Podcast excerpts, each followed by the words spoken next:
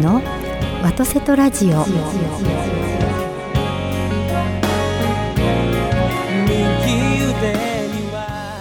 おはようございます。森日和でございます。今週もお聞きくださり誠にありがとうございます。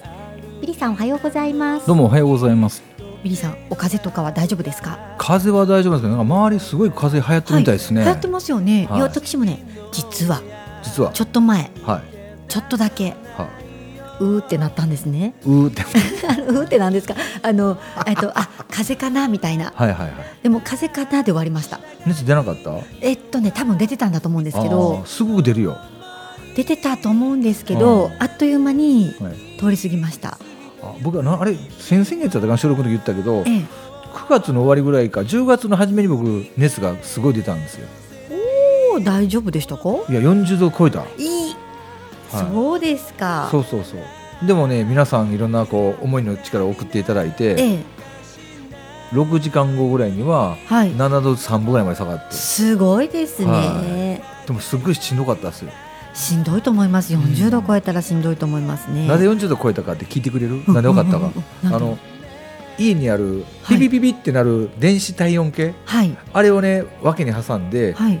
ピピピってなってパッと見るとね、はい。エラーってなるあでもう一回セットして、はい。ピピピってやってエラーって3回エラーになったのね、はい。ならうちの嫁さんが、はい。もうエラーになるってことは高すぎるか、はい。壊れてるからこれでしって言って昔ながらこうフルあー水銀のやつ、水銀のやつってね39って書いてあと上の方にもう、えー、と温度書いてないって知ってる？あ本当ですか？メモリがあるんですけど、まあ、昔のや40つ度以上は書いてないんですね。書いてないんですよ。えそうなんですそれ脇に挟んで23分してプッと見たら振り切ってんのそれはすすごいごい。それでも分からんかったんで、はい。うわーっと思ってたら今度中学1年になるうちの娘が、はい。娘専用のやつがあるんですよ、はい。あのものすごくこういいやつ。はい。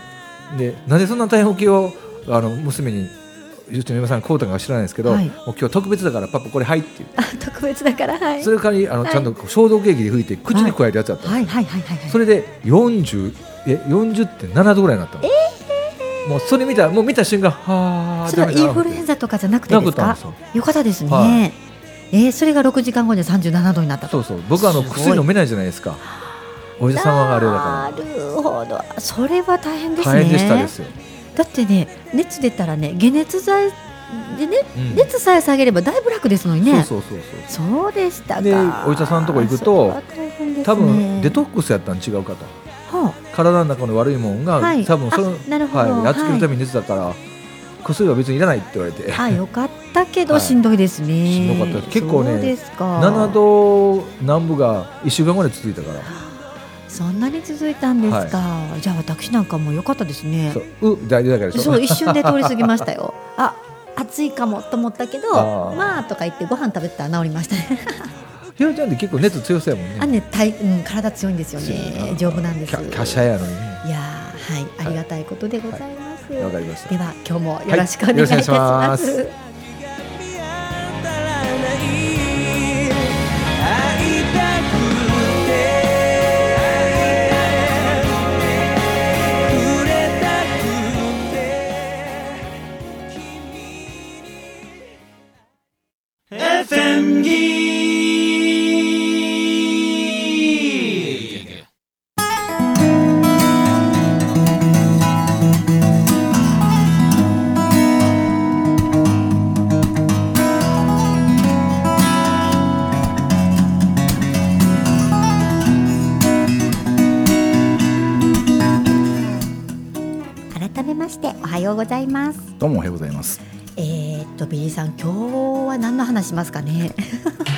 いや今ちょっと気になってたんですけど、ええ結構体強いですよね考えたら。僕ひそうろちゃんが休んだとかどちらかというとその病気とかより怪我がなんか多そうな気がするんですよ。それもあ切りますね、はい。大抵こうどこかにあざがありますそうそうそうそれそれ、あのね、あざがある女性結構多くてですね。ではい。なぜかというと、なぜかと、まあ、女性に限らないと思うんですが私の周り多いのは、うん。あのこの遠近感を見誤るっていう。金貨を見余る。なのであのこう曲がろうと思って 曲がったらちょっと早かってぶつかったっていうことが結構周りに多いなって思ってます。ね。さすが講師やね。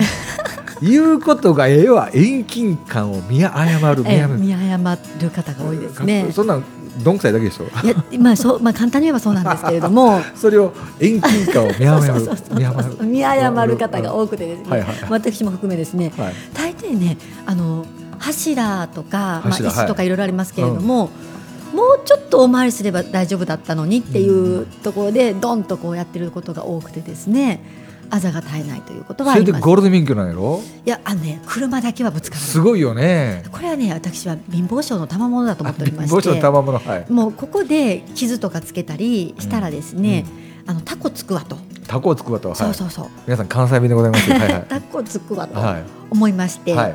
あの絶対ぶつからないと。なのでこうねあの人が運転してる時にですねかなりインコース行ったなとかうんいう時には「あーあー」とか言ってしまいますね「あー」とか言ってでも大丈夫なんですけど「ああぶつかる」とか言ってですねあのそういう時はお参りします。はい、なんとなくの僕のイメージなんですけどこう膝から下とか、はい。あのえーで肘から先とかがすごいあざがたくさんありそうな気がするのは、えー僕なんで劇団なんでしょうかね。もうね膝から下どころじゃないですよ。一番多いのはねやっぱりねその見誤った時に、はい、なんていうのここ太ももあたり？太ももなんか当たんの？ぶつかるんですよね。だから机の高さですかねそれね、えー。太もものねえ横サイドにあざがあることが多いですね。なんでそんなとこ当たるの、うん。だからでもね大抵ですねあざっていうのはお風呂入る時とか、うん。できた時に気づかないので、はいはいはい。なんでこんなあざあるのかなっていう 疑問に陥りで最終的にたどり着く答えははい、UFO かなって言って UFO に誘拐されたのかな？って言う知らない間に。一人で言って終わるとその話はもうそれでまとめると。ちょっと聞きましたけどいうことが多いですね。はい、このあざははい。知らん間に UFO に連れて行かれてで人体実験された後やと。そうそうそう。だってそう考えないともう原因がわからないわけですから。平和やね多分ねぶつかった時は一応いたって言ってるんですけど忘れちゃうんですよね。ねはい。なのであの後から気づいた時にあこんな大きいあざよほど痛かったやろうにとか言いながらですねもうでもよくわかんないから UFO やな言って終わるっていうそうなんですよね。あはい。いやーそういう感じで。そうあざね与えないですね。ーその今お風呂の話で思い出したんですけどね。はいよみちゃんって、まあ、僕らと一緒で旅あるじゃないですか。旅ありますよ。お風呂はどうされてます？あのえどういうことですか？普通のああいうビジネスホテルとホテルってね、はい。ユニットバスが多いじゃないですか。そうですね。お風呂をちゃんとお湯をためて、はい。浸かる側それともシャワーにしますがとですねホテルによりますね。あなんかやっぱりお手洗いが近くにあると、なんかこうゆっくりできないので、はい。あのためないことがあるんですけど、はいはいはい。基本的にはやっぱりお湯船に使ってゆっくりしたいタイプなはいので、はい一緒やな。はいなのでためます。はいはいはい。そしてあのいい香りの入浴剤とか持ってって、はいはいはいあの歌歌ってますね。はあー。僕ねあの人から言うと珍しいぐらい几帳面やねんって言われたんですけど、い。はい。僕普通あのお風呂が好きな人ってお風呂セットって持ってるじゃないですか。シャンプーリンス石鹸にはいはいはいそれ用の泡がよく立つようなスポンジみたいなやつとタオルとかって、はい。僕ね僕のお風呂セットは違うんです何ですか？簡単にお風呂を洗うセット持って僕旅行くんですよ。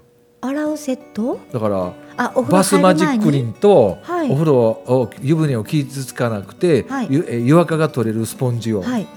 それで？僕ね在庫、はいい、つも5つぐらい家に置いてあるんですけど、はい。そのちっちゃいマジックリンとかあるんですか？あちっちゃいマジック売ってるんですよ。そんな今ビリーさん多分10センチぐらい10センチはい。そうそんなんあるんですか？あるあるある、い。そこに入れてで特によく取れるやつか、はい。あとはあのお友達がそういう洗剤を売ってるんで、はい。それを、えー、とバス用のやつをいただいてるんでそれに入れてであと,、えーとね、スポンジであるんですよ。それいいですね。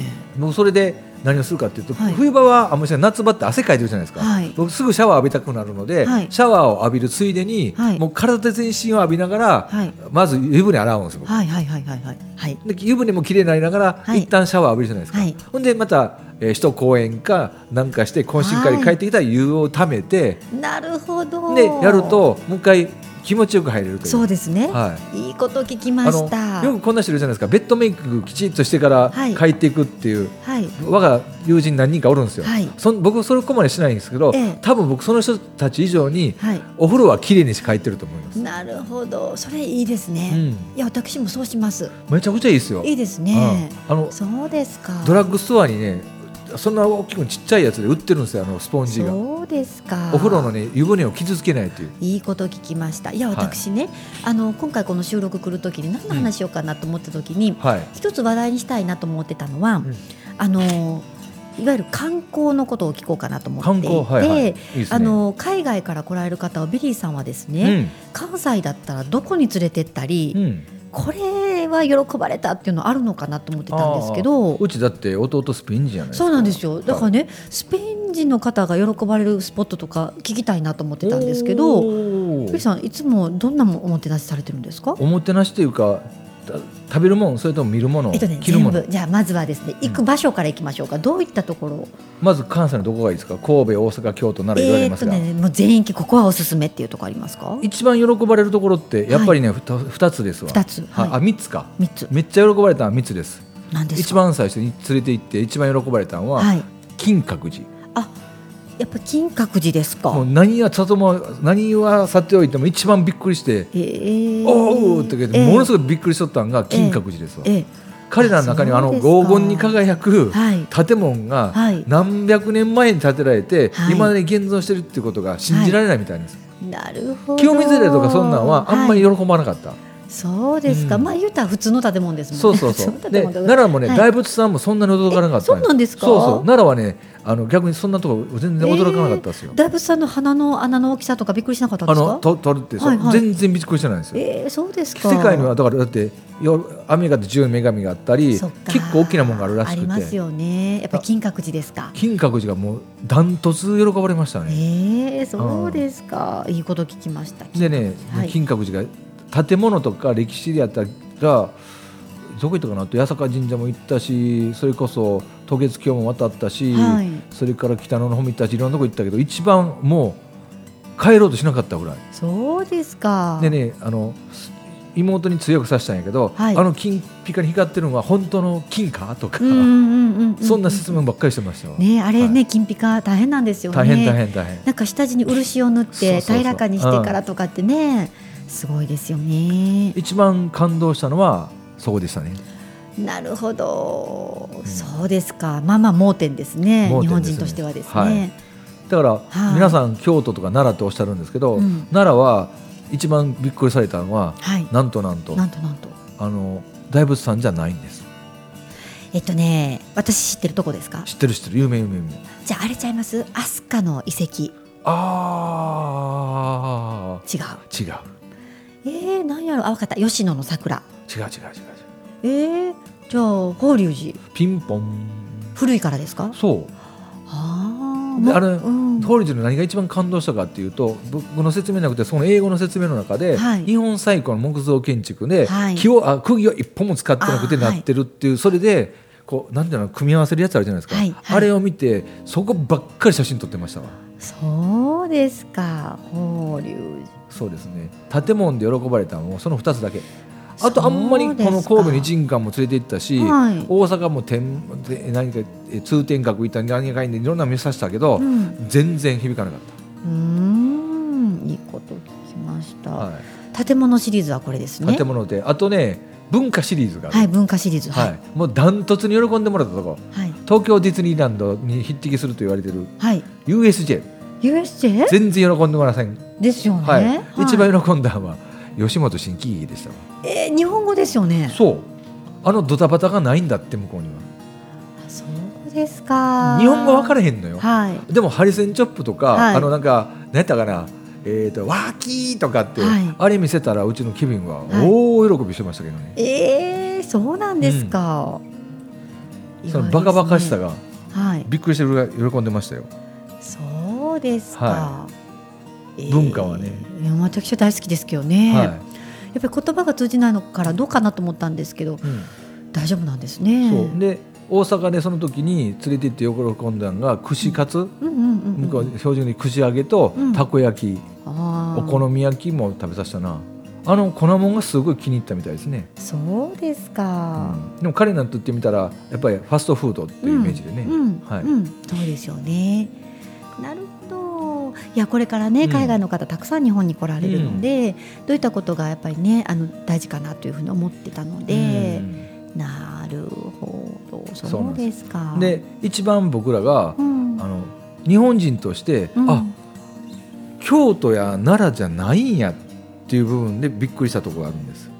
京都や奈良じゃなくてあるところでえー、と着物を着せたら、はい。もう超喜んだんですめっちゃマニアックなとこですよ。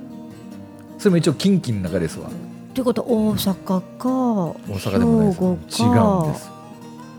県でいうと滋賀県でございます、滋賀県のどこで来たかですよね。そうどこで来て喜んだか。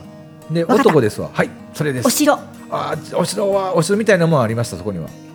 えー。超田舎ですよ。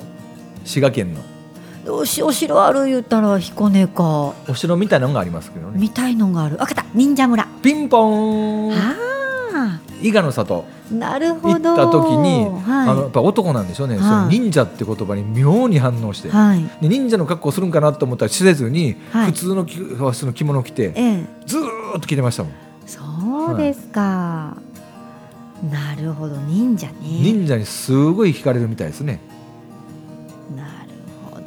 あれとかされたんですか？茶道とかのおえっとうちもてなしとか、の、えっと嫁さんが、はい。そのお茶お花のとこ連れて行ったんですけど、ええ。全然ダメでした。あええそうですか。はで意外とねあんこは食べれたんですよ、はい。食べれたんやけどあのみたらし団子みたいなこうねばっとした餅は、はいはい。あのガムは彼らは飲み込むっていう習慣ないじゃないですか。あはい。だからお餅はね最後まであんまりよう飲み込まなかったのを覚えてますわ。お餅ダメですか、はええそうですか。人によるとは思うんですけどね。うんうんうんうん、うんええそうですい、か。あれだけこうネバネバして、はい。でも口当たりがそんなに悪くなく、ええ。匂いもなく、ええ。ガムみたいなやつをええ。飲み込むっていうことがなかなか難しかったみたいですね。そうですか、、はい。やまたね来週以降ね、はい。あのもまあ、ここにも深く触れてったらいいかなと思ってるんですけどあの森日和のルーツをたどる旅って言ってですねルーツをたどる ちょっとね佐賀県に行ってきたんですこの前ですね。ルーツ佐賀なの？あの父のルーツが佐賀なんですよ。であの父が佐賀県出身で、はい。7歳ぐらいの時はもう京都に来たので、うん。それからずっとあの父は京都だったんですけれどはいも、でもあのルーツは佐賀県なんですね。うん。でももう親戚もほとんどいないので、と思ってでもやっぱり今のうちだからと思ってちょっと佐賀県に行ってきたんですけど、うん。そのついでったらおかしいんですけれどもあの佐賀城に行ったんですよ佐賀城に。佐賀城に。そしたらですね佐賀城のほんの一部だっていうことらしいんです。それでも立派な建物だったんですけれども、はい。復元されててですね、はい。まずあのきっと地域の人たちの寄付とかがね、うん。すごくやっぱり協力体制がすごいのかなと思いがあられるんだと思うんですけれども、あの佐賀城の中はですね全部畳だったんですね。ほもう廊下も全部畳だったんです、でしかも新しい畳が入ってるんですよ、うん。だからすごいなと思ってであの海外の方にも対応できるようにだと思うんですけれども、うん。ガイドさんなんかも充実していてですね、あのきっとボランティアガイドなのかな分かりませんけれどもガイドさんが待機してくださってるんですね、でお願いすれば案内してくださるんですが、はい中身のその情報量も素晴らしかったし、うん。あの英語とかの対応も素晴らしかったと思うんですけれども何よりですね無料なのでうん地域の子どもたちが来れるのがいいなと思っていてで地域の子どもたちが来てそこで勉強ができたりするような施設になっていてうんしかもですねあの歴史書も結構たくさん置いてあるんですね。で私なんかはもうあの漫画で歴史を勉強したいタイプですから あの日本の歴史の漫画がいっぱい置いてあったんですよ。私ここ住んでたら毎日来るなと思うぐらい、うん。いっぱい本が置いてあってこれ勉強になるなと思って、うん。こういう文化財の活用の仕方子どもたちが学べる場でもあり海外の方がこの日本の歴史なり文化も学べる場であり、うん。っていう場所にこういうふうにつくか活用されていかれるの素晴らしいなと思って。うん。全国こういうところがあったらこう海外の方案内しやすいなとか、うん。子育てしやすいななんてうん。思ったのでねいいなと思いましたよ。あはーい。そうなんやうーんルーツかいいな。はい、はそうなんですよ。ちょっとねルーツの旅行ってきたんですよ、面白かったんですよ私ですね。いあの話が途中になるかもしれないんですけど、はい。あの父がですねあの、まあ、九州の佐賀県出身で、うん。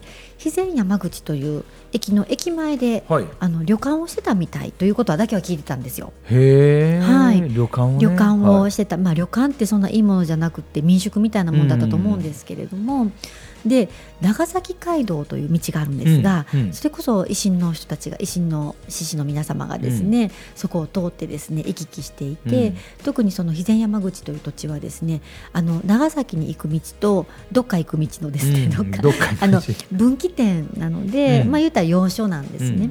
でそこでまあ旅館をしてたみたいなんですね。なのできっと駅前のその駅前のといいますかその旅館のあった前の道はですね、うん、時代は違うのであの違うんですけれどももう少し前の時代だときっと本当に龍馬さんとかがこうかっ歩というかまあ走り回ってた道なんだろうなと思うところなんですね。でそこのあの土地に、まあ、父はいたんですけれども5歳の時に母親を亡くしまして、うん、それであの7歳の時にあのその旅館が潰れたんだと思うんですけれども、うん、あの家族で京都に出てきたということなんですね。もともと先にあのもうお嫁に行ってた時嫁いでいた私の祖父のお姉さん、うん、妹かながあの関西に出てきていたので、うん、まあ、それを頼ってだっていうことなんですが関西といってもあの三重県なので、うん、でもあの結局京都に落ち着いたみたいなんですね。でせっかくだからと思ってちょっと九州に行く仕事でですね、はい、用事があったのでそこからちょっと足を伸ばしてですね、うん、佐賀県に行こうと思って行ってきたんですね。うんうんうんでその行く前にですねもうそういうリサーチが得意な友人にアドバイスをいただいてですね もう近くの,、ね、あの旅館、うん、まあ、ホテルっていうか、まあ、旅館なんですけどで泊まってそこの方にお話聞いたらとか言って言っていただいたので、電話したんです。うん、で古そうでどんな建物なんだろうとちょっと不安を覚えながら大丈夫かなと思って。でそこにお願いをしたら「あいいですよ」とか言って止めてくださるっていうことになって、うん、でそのそこのおかみさんにですねなんとなくまあ長く住んでらっしゃったら知ってらっしゃるかもしれないなと思って、うん、予約する時にですね「いや実はですね」ってそのあの近くにですね大黒屋という旅館をしていたのがあの、まあ、先祖なんですって言ったら「うん、ああ」って言って「昔あったわ」って言って、はいはいはい、もうあったわって言っても60年前の話なので。でいや覚えてくださってるんだと思って、うん、あのやっぱりその地域後からまあ行って話を聞きますと、うん、あの森ですって言ったら分からなかったかもしれないんだけれども、うん、その地域の人たちみんな屋号で呼び合うそうなんですね。なので大黒屋って言ったら分かったらしくって大黒屋っていう旅館をしてたみたいなんで「ああ知ってる知ってる」って言ってで行くまでにいろいろやっぱり調べててくださって。うんで行ってからそのあのおそのおかみさんはですね、うん、大黒屋さんっていうこととそのちっちゃかったのでその大黒屋さんであったお葬式の風景だけを覚えてるらしい覚えてたらしいんですけれども、あのご近所に住んでらっしゃった別の女性が駆けつけてくださって、うん、その方は前のその肥前山口のあの、まあ、だから、えっと、港北町っていうのかな港北市っていうのかな港北という地域なんですね、うん、そのの町長さんの奥さんだったんですね。で町長さんの奥様もずっとその土地に住んでらっしゃって、うん、まあ、数軒隣に嫁いでるので、うん、ずっとその土地を知ってらっしゃって、はいはいはい、よくよく覚えてらっしゃってその私の祖父の妹かお姉さんか多分妹だったと思うんですけれども、のことも覚えてらっしゃって。てそしてずっと10年ぐらい前まで文通してましたよとか言って。で覚えてくださって、はい、でいろんなお話は聞けたんですね。で近所の氏神様にご挨拶行ったんですね、はいはいはい、そしたら氏神様の何かの再建でこんな寄付もらいましたとか言って結構名前が彫られてたりするじゃないですか。はいはいはい、その一覧の中にですね、はい、あの祖父の名前があったりとか。ちゃんとしてあるんやね。はい、はいはいはい、そしてあのもっともうもうねもっともっとあの古びてしまってるんだけれども今でもそこでお祭りがそこから、まあ、お祭りのみこしが出るというような、うん、あのあの場所があって、はい、そこにもご挨拶に行ったらちっちゃな火がた石碑が立っていまして、うん、そこにもあの祖父のお母さんですからあの私から見るとひいおばあちゃんですよね、うん、の名前も残ってたんですね。はい。なので面白い旅ができて、ね、すごいね。はい。あるんだなと思って、うん、でもやっぱりあのそのひいおばあちゃんがですね、うん、子供に恵まれなかったのか結婚しなかったのか、うん、戸籍上は結婚しなかった感じなんですけれども、うん、でもやっぱりあの時代っていろいろとやっぱり、あのー、あったんでしょうね、うん、あのほら戦争もありますので。はい、でいろんな近所の子供さんを引き取ってたみたいで。でそうそのひいおばあちゃんと祖父とのはやっぱりあのにあの血縁関係ではなかったんですけれども。兄弟何人もいて全員違うお父さんお母さんだったみたいで、それであの時代やっぱりこう旅館だからしかも近くに炭鉱があったみたいですごく流行ってたみたいで、なので養えるからっていうことだったんだと思うんですけど、あの何人かのお子さん近所のお子さんを引き取って、うん。あの育ててたみたいなことが戸籍上分かってはあ。きてですね。そしてその前の町長さんの奥様がですね、大正時代のこの辺の地図を持ってきてくださって。対象の、はい。はいはいはい。であのいっぱいこの家ですか？この方の家ですよって名前が書いてあるんですね、うん。そうすると戸籍上出てきたそのあの祖父の兄弟となっている人たちの名名字ですよね。誰からもらわれてきたということが分かるので、その名字のご家庭がいっぱい書いてあるんです。だからやっぱり近所から、うん近所やね。はい、近所の人たちのお子さんを預かられたみたいなの、うん預かったみたいなのでそういう意味ではああすごいなんか歴史を感じてですね、なんか自分の生き方なんかもですねなんかこう考えさせられるものがあったなっていう旅をこの前してきたんですよね。はい。でもそれで分かったことはですね、あのその旅館がですねあの江戸時代末期にはもうあったということが分かったんです。だからあのいつ始まったかわからないんですけれども、本当に明治維新のあの本当にあの混乱といいますか、いろんな激動の時代にもその旅館はあったんだなと思うと、その旅館の前をやっぱりそのいろんな維新の志士の皆様が通ったんだなということが分かったことがすごくなんか感動的であの建物はきっとそれを見てたんだろうなとか。この土地は見てたんだろうなと思うことがすごく感動的でしたね。上にねアスファルトが引かれてあってもその人のね地面を歩いたわけですもんね、はい、そそうなんですよね。でその大黒屋の建物はなくなってたんですけど、うん、今そこが更地になってたので。更地になってんねはい、はいはい、であの奥の方には別の家が建ってたんですけれども、うん、そのおばあちゃんそのおかみさんがおっしゃるにはその長崎街道旧のですね、うん、に面した部分からずっと山裾までが大黒屋さんのあの建物というか、まあ、土地だったよっていうふうにおっしゃってたので。結構大きかったんですね。はいなので奥行きのある結構大きなところだったみたいでその土地に今今日今回行っていくことができて、うん、いやなかなか良かったなと思すごいね、はい、歴史って。はい。はでもそうやって覚えてくださってた方がいたので分かったことが多くてですね、うん。うん、その大正時代の地図がなかったらほとんど分からないですね。ね持ってないですね大正の時なんて。はい、はい、はい。手書きだったんですけど誰かの覚書みたいですね。はあ、で誰々さんの家って言って、はいはい、でちゃんとあの先祖のそのそそそえー、ひいおばあちゃんのですね、うん、名前も書いてあってですね、ははい、そこにはですねあのりょ、えー、食堂って書いてあったので食堂。泊まれることができる食堂みたいだだった感じですね。そっか。うんいやでもいいねそうやって。ほんで氏神さんとこ行くと名前も残ってるという。はい。でね偶然宮司さんにもお会いできて。宮司さんもなんとなくしか覚えてらっしゃらなかったんですけれども、うん、あのお話できたのよかったなと思って。自分のルーツたどっていいかもしれないね。いや面白いですよ、ね、ぜひ皆さんもねしていただきたいなと思います、うん、うち、うん、おふくろに聞こう。もうね。ぜひ、ね、はいやっぱりねこう土地を訪ねていって貴重なお話が聞けたのは生きてらっしゃったからなので。そうですよね。はい。人間いつまでも生きてませんので。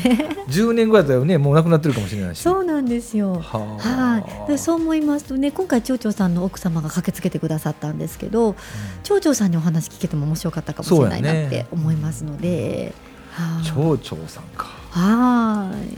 それ一人旅で？いやそうですそうです。はい。途中から一人旅です、はい、途中まで仕事だったので、はいはいはい。